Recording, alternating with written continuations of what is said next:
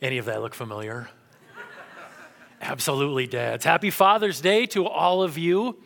Glad that you are here. Glad that we have an opportunity uh, to celebrate dads and what God does through them in the lives of their families.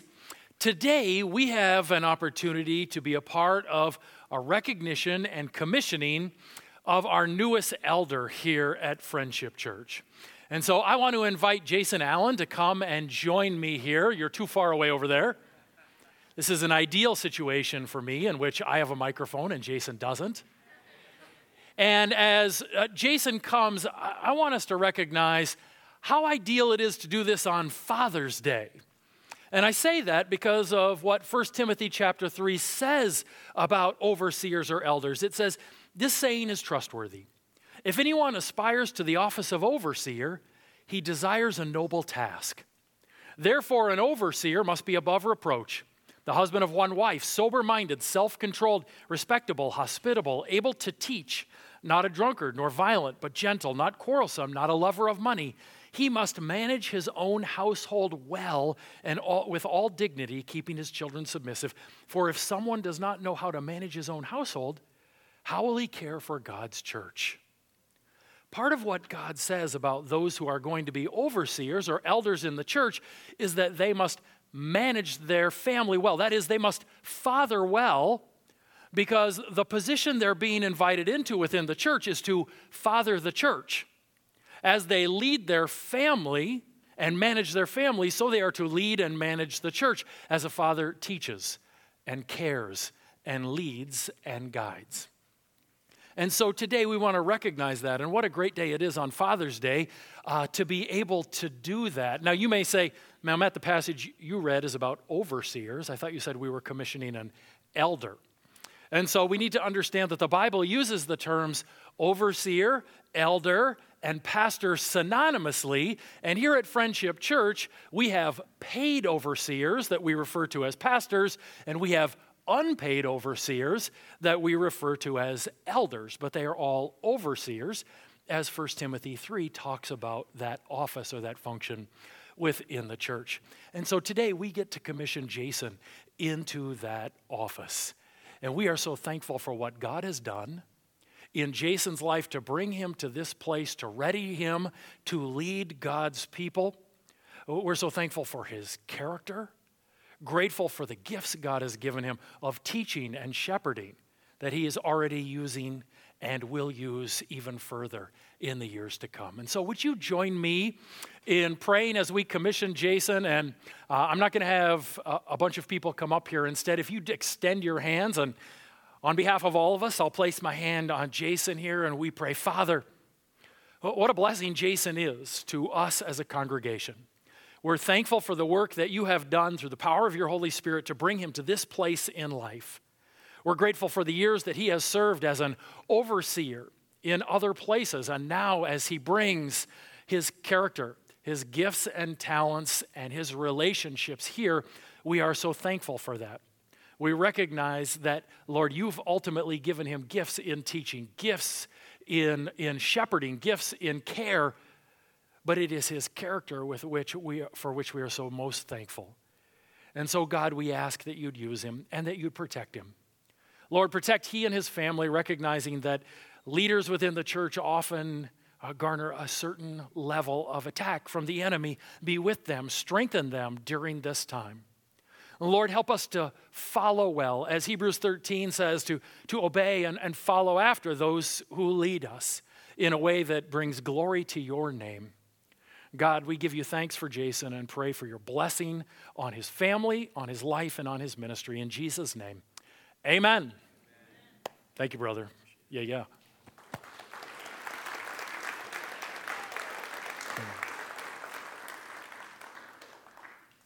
Well, again, uh, happy Father's Day. And I would like to know by show of hands anyone who grew up in a home where your father was raising at least five kids? Anyone? Okay, keep your hands up if at least six kids. Seven kids? Eight kids?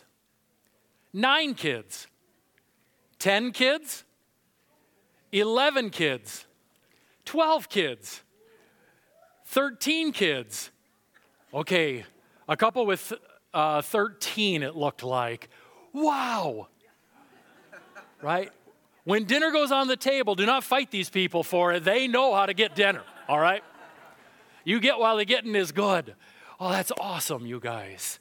And we are so thankful for uh, all of the fathers in our life. Today, we specially recognize those fathers who have been important to us, who have passed on.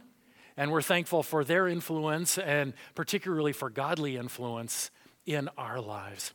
As Jason mentioned, we come to the last week in our sermon series called Romans Road. This is actually part two of a four part look in Romans. And we're ending part two that looks at chapters five through eight, and we will pick up the next section in a few months.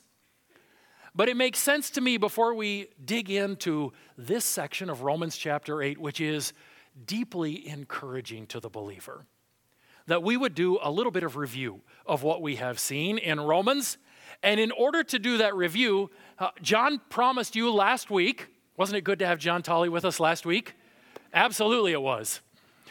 Pastor John promised you last week that I would bring the drawings back, right? The kindergarten level drawings would make another appearance. And so I need you guys to eat it up. Eat up these drawings because you're not going to see them for a really long time after this. But let's use them as a way to review what we've seen thus far in Romans. First of all, we have seen that God is righteousness. Romans 3:21. It isn't just that God's really good at doing right and wrong according to some external standard.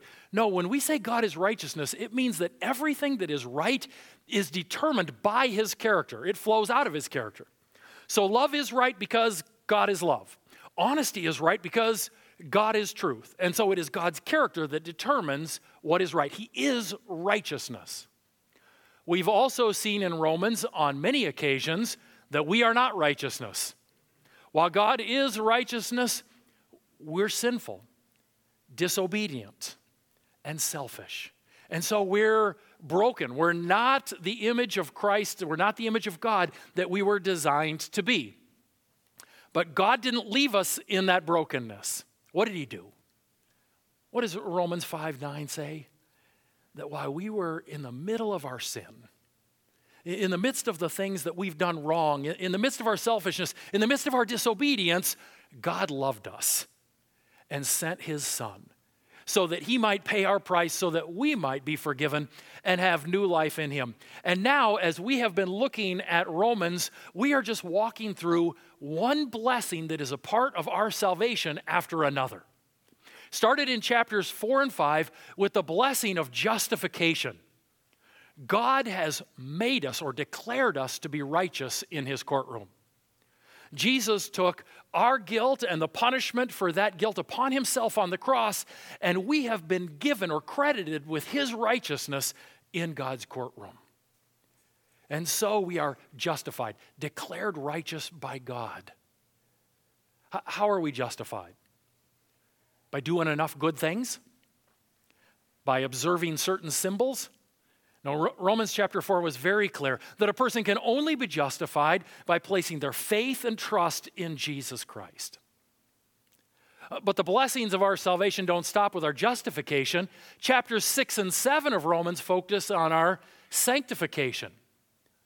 God is making us clean and transforming our lives right here, right now. His Spirit comes to dwell within us and begins to change who we are to make us more like Jesus. And we saw in Romans 6 and 7 that every person who is justified enters into the process of sanctification. And God also showed us in Romans 6 and 7 that He's given us a role to play in our sanctification. Right? What is that role that He's given us to play? Romans 6 and 7 referred to it as submitting our members to God. And we talked about the fact that that word members means the parts of our body, our eyes, our ears, our mind, and our heart. Our job in sanctification is to submit those things to God and the things of God rather than the things of the world. And God's Spirit uses that in order to cleanse us and make us more like Jesus. When we think about God's part in our sanctification and the part that He has given to us. One illustration that I've found helpful is the illustration of a sailboat. Ultimately, it is the wind that makes a sailboat move forward. If there is no wind, that sailboat doesn't go anywhere. And in that same way, it is the Holy Spirit that produces sanctification within the life of a believer. But that wind doesn't do any good unless someone unfurls the sail on the sailboat. And God has given us that part to unfurl the sail in our life so that the winds of the Holy Spirit will catch it and bring us to greater and greater Christ likeness. And how do we unfurl the sail? By submitting our minds, our hearts, our eyes, our ears to God and the things of God. When we do that, his Spirit brings transformation in our life. He gets all the credit for what is going on. He is the wind, but He's given us the job of unfurling the sail. And the New Testament is clear, and, and our experience confirms this. Not every believer unfurls the sail the same amount. There are differences in maturity among Christians. Why? Because the Holy Spirit is different in one person's life than in the life of another? No, because different believers unfurl the sail different amounts, dedicate themselves to the things of God in different amounts. And so there are believers who are at different points of maturity. But every believer, everyone who is justified, unfurls the sail to some degree so that the process of sanctification is taking place in their life.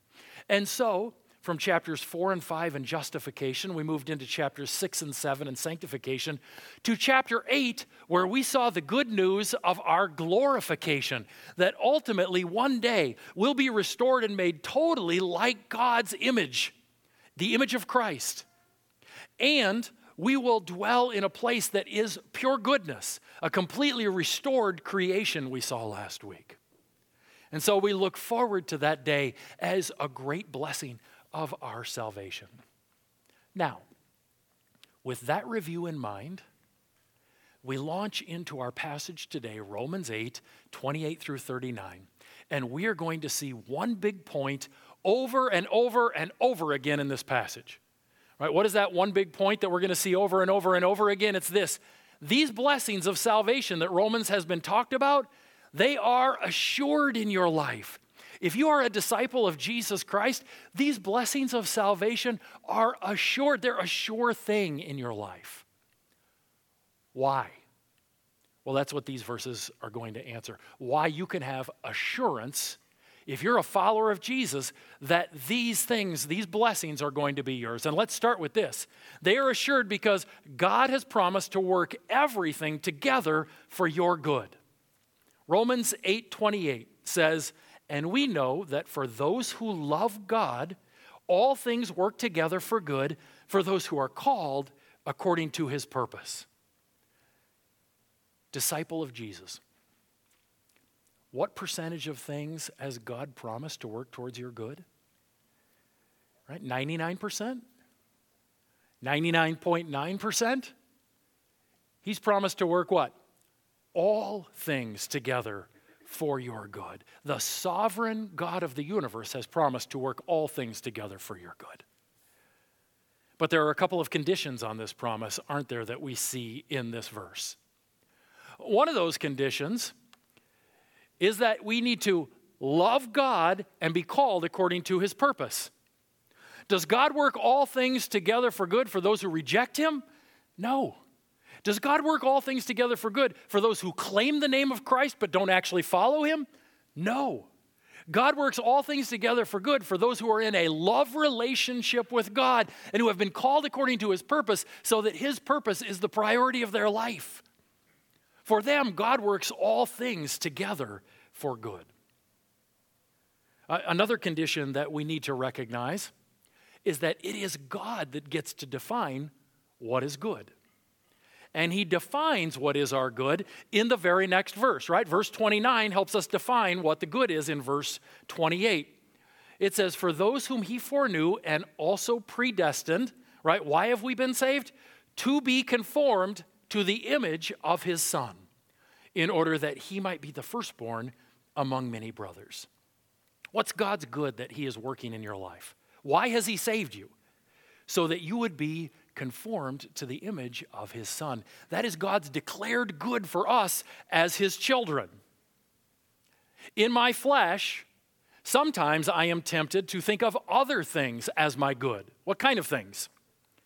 Life being comfortable, people liking me, me having success according to the world's standards. There are times where I want to consider that to be the ultimate good. God says, No, no, your good is what? Being conformed to the image of my son. Is that always comfortable? Absolutely not. What, what did we read in Romans 5 3 and 4? More than that, we rejoice in our what? Sufferings. Knowing that suffering produces endurance, and endurance produces character, and character produces hope. Ultimately, we want that character that is Christ like because it produces hope that, yes, we are his followers.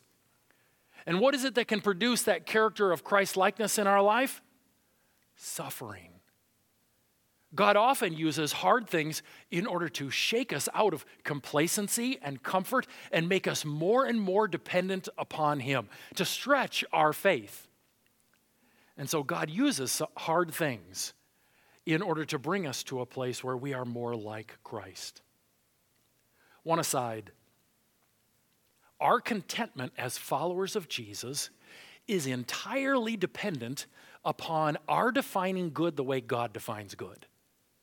If God defines good as me becoming like Christ, and I'm defining good as me having a comfortable day to day existence, I am going to regularly be experiencing dissonance between those two things and frustration. And real contentment in life only comes when my definition of good comes over here and matches up perfectly with God's definition of good in my life. And then I can reach a place where I am recognizing the blessing and benefit of all of the things that He is bringing into my life. Can I be assured of the blessings of my salvation? Absolutely, yes, 100%. Why? Because God has promised to work everything together for your good if you're His follower. But that's not the only reason this passage gives. You can also be assured that God's blessings of salvation are going to be yours because God is the one doing it. Look at verse 30. And those whom he predestined, he also called. And those whom he called, he also justified. And those whom he justified, he also glorified. Now we're going to save a deeper dive into foreknowledge, predestination, effectual calling, genuine decisions among human beings. We're going to save all of that for chapters 9 through 11 because he digs in deep into that. Today, I just want you to see that God has selected you to be his child. The word predestined means determined beforehand. You may be saying, wait a minute, God didn't choose me, I chose him. I remember when I did it. And the Bible would say to you, yes, you were only able to choose him because he first chose you. Just think for a minute about the circumstances that led to your faith in Jesus Christ. Did you determine what part of the world you were going to be born into? Did you determine the home that you were going to be born into? Did you determine the environment in the home in which you were born that helped shape your openness and personality? When someone did share the message of Jesus with you and you responded in faith, did you determine that they would share the message with you at that time? Romans chapter 6 and 7 were very clear that before Jesus, we were slaves to sin. Did you overcome that slavery to sin in your own willpower so that you could choose Jesus? No. Ultimately, it is God who has chosen us to be his children. And if God chose you before you were born, Ephesians 1 3, won't he also then see your salvation through to all of its blessings, Philippians 1 6? Absolutely and amen, he will. It is so sure that in this passage, the word glorified appears in the past tense. When the New Testament talks about our glorification, it is almost always looking forward to that day when we will be glorified. But in this passage, your glorification is so sure because it is God who is the one who is doing it that it is in the past tense because it is a done deal that you will be with Him and be like Him. Are the blessings of salvation yours? Absolutely, they are, because it is God who is doing it. I'd be in trouble if it depended upon me, but it is all about Him. The blessings of salvation also are assured in your life because, as the next verse says, God is for you. God is for you. What then shall we say to these things? If God is for us, who can be against us? Can you guys think of anyone who might be against you? Doesn't the Bible even outline some, some people who are against it, like Satan and the world and the flesh? They're against us, right?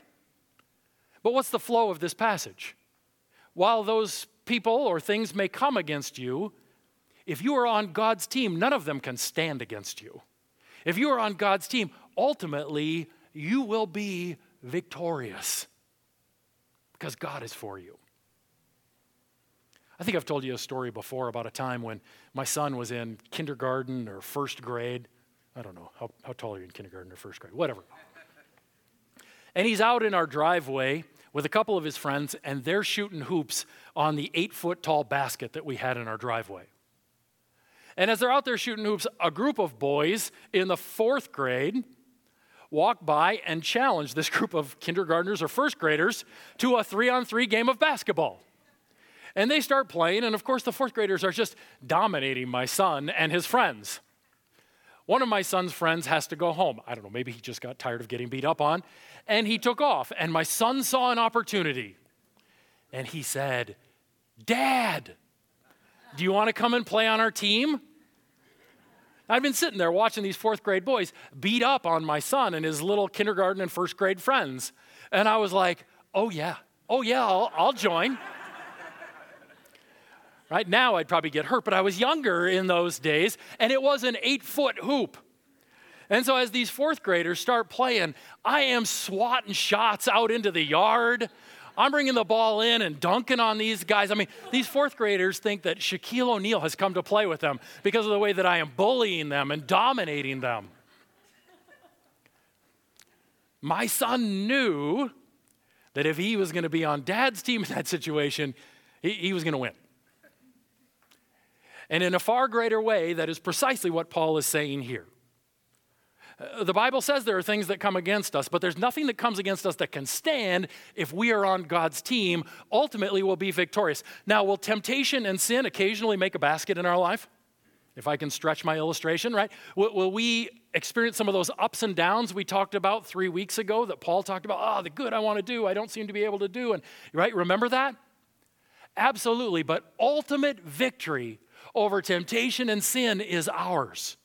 God has given us everything we need for victory over sin in our life now and ultimately when we are glorified with Him.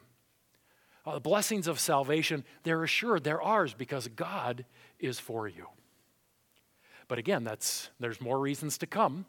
The blessings of your salvation are also assured because God gave His Son for you. Look at verse 32. He who did not spare His own Son, but gave him up for us all, how will he not also, with him, graciously give us all things? If God has given his one and only Son, that which is most precious to him, so that he will take the cup of the wrath towards sin on the cross. If God will make that sacrifice, make that payment, won't He also give us everything we need for the Christian life and for our glorification? Of course He will. If He's given us the great big thing, He's going to give us everything else that follows after that. Uh, when my kids were young, if I bought them some really big, really expensive toy that they wanted, uh, really big, really expensive, and battery operated, and I gave it to them for Christmas. And they opened the toy and they were so excited because this is a dream come true. It's the greatest toy ever. And then they said, But where are the batteries? And I said, uh, Sorry, no batteries. We're done giving you anything. right? You can have that toy, but I'm not giving you any batteries to operate it. Right? That's ludicrous. If I'm going to give them the great big toy and go through all of that sacrifice, I'm going to give them the little package of batteries they need in order to run it. And God says, if, if He sent His own Son in order to take the wrath towards sin, isn't He going to give us everything we need for the Christian life and for our ultimate glorification one day? Yes, yes, absolutely yes. And so the blessings of salvation, they are assured in our life because God gave His Son for you. But there's even more. The blessings of our salvation are assured because God declares us righteous based on Jesus' work. Who shall bring any charge against God's elect? It is God who justifies. Yeah, is, is there anyone who would bring a charge or an accusation against you? Yes. Right? What's his name? Diabolos, which means the accuser and he regularly accuses you in the courtroom of God. But the point of this verse is there are no accusations that can stand against you. Why? Because your standing in God's eyes doesn't depend upon you. What does it depend upon? The work of Jesus on your behalf.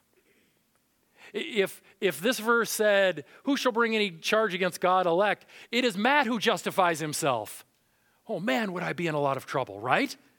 Because the accuser has all kinds of material to use against me.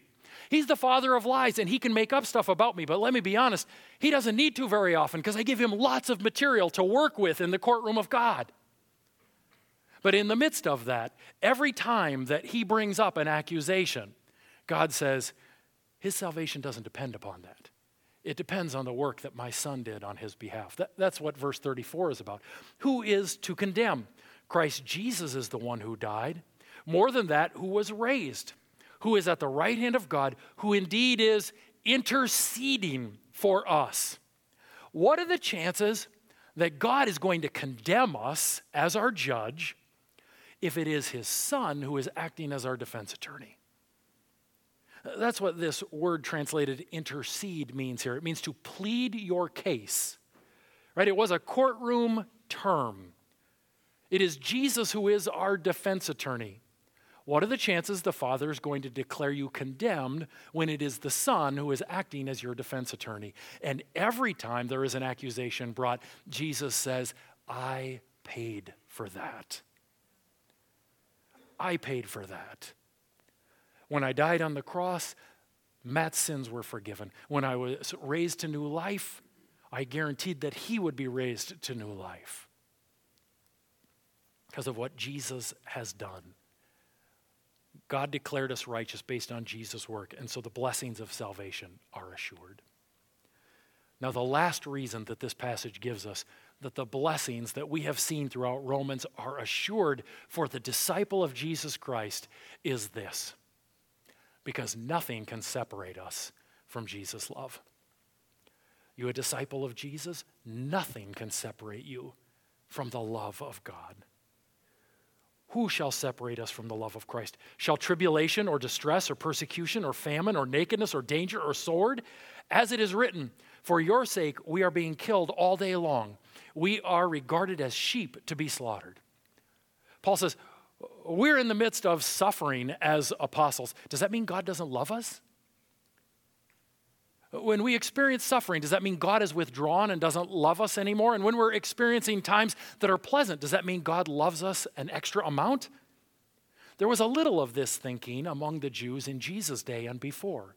So that when a man born blind was presented, they would say, Hey, who sinned, this man or his father? Because God clearly doesn't love this guy. Ultimately, God wants us to understand suffering is not a sign that He has withdrawn His love. He loves us deeply within our suffering.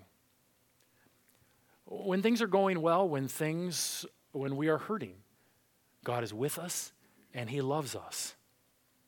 We suffer because, in part, because we live in a broken and messy world with broken and messy people, as broken and messy people. And still, God uses that in order to form his character in us. And when we go through that hurt and when we go through that hardship, we do so with God by our side, a God who has suffered beyond what any of us can imagine at the cross.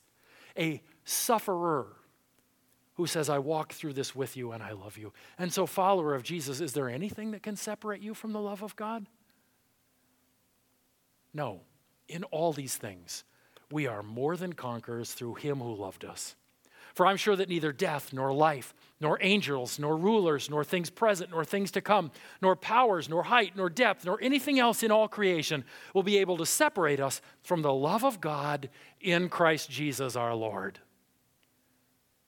He says, everything that is seen, it can't separate you from the love of Jesus. Everything that's unseen, it can't separate you from the love of Jesus. Boy, the seen and the unseen. That sounds like pretty much everything, doesn't it? It says there's nothing that can separate you from the love of God, nothing whatsoever. And because of the work of Jesus Christ on your behalf, you are more than conquerors.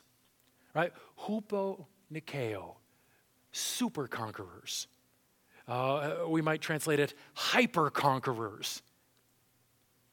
Really, really victorious is what that phrase means. Why? Because I'm awesome? Nope. What did it say? Conquers through him who loved us.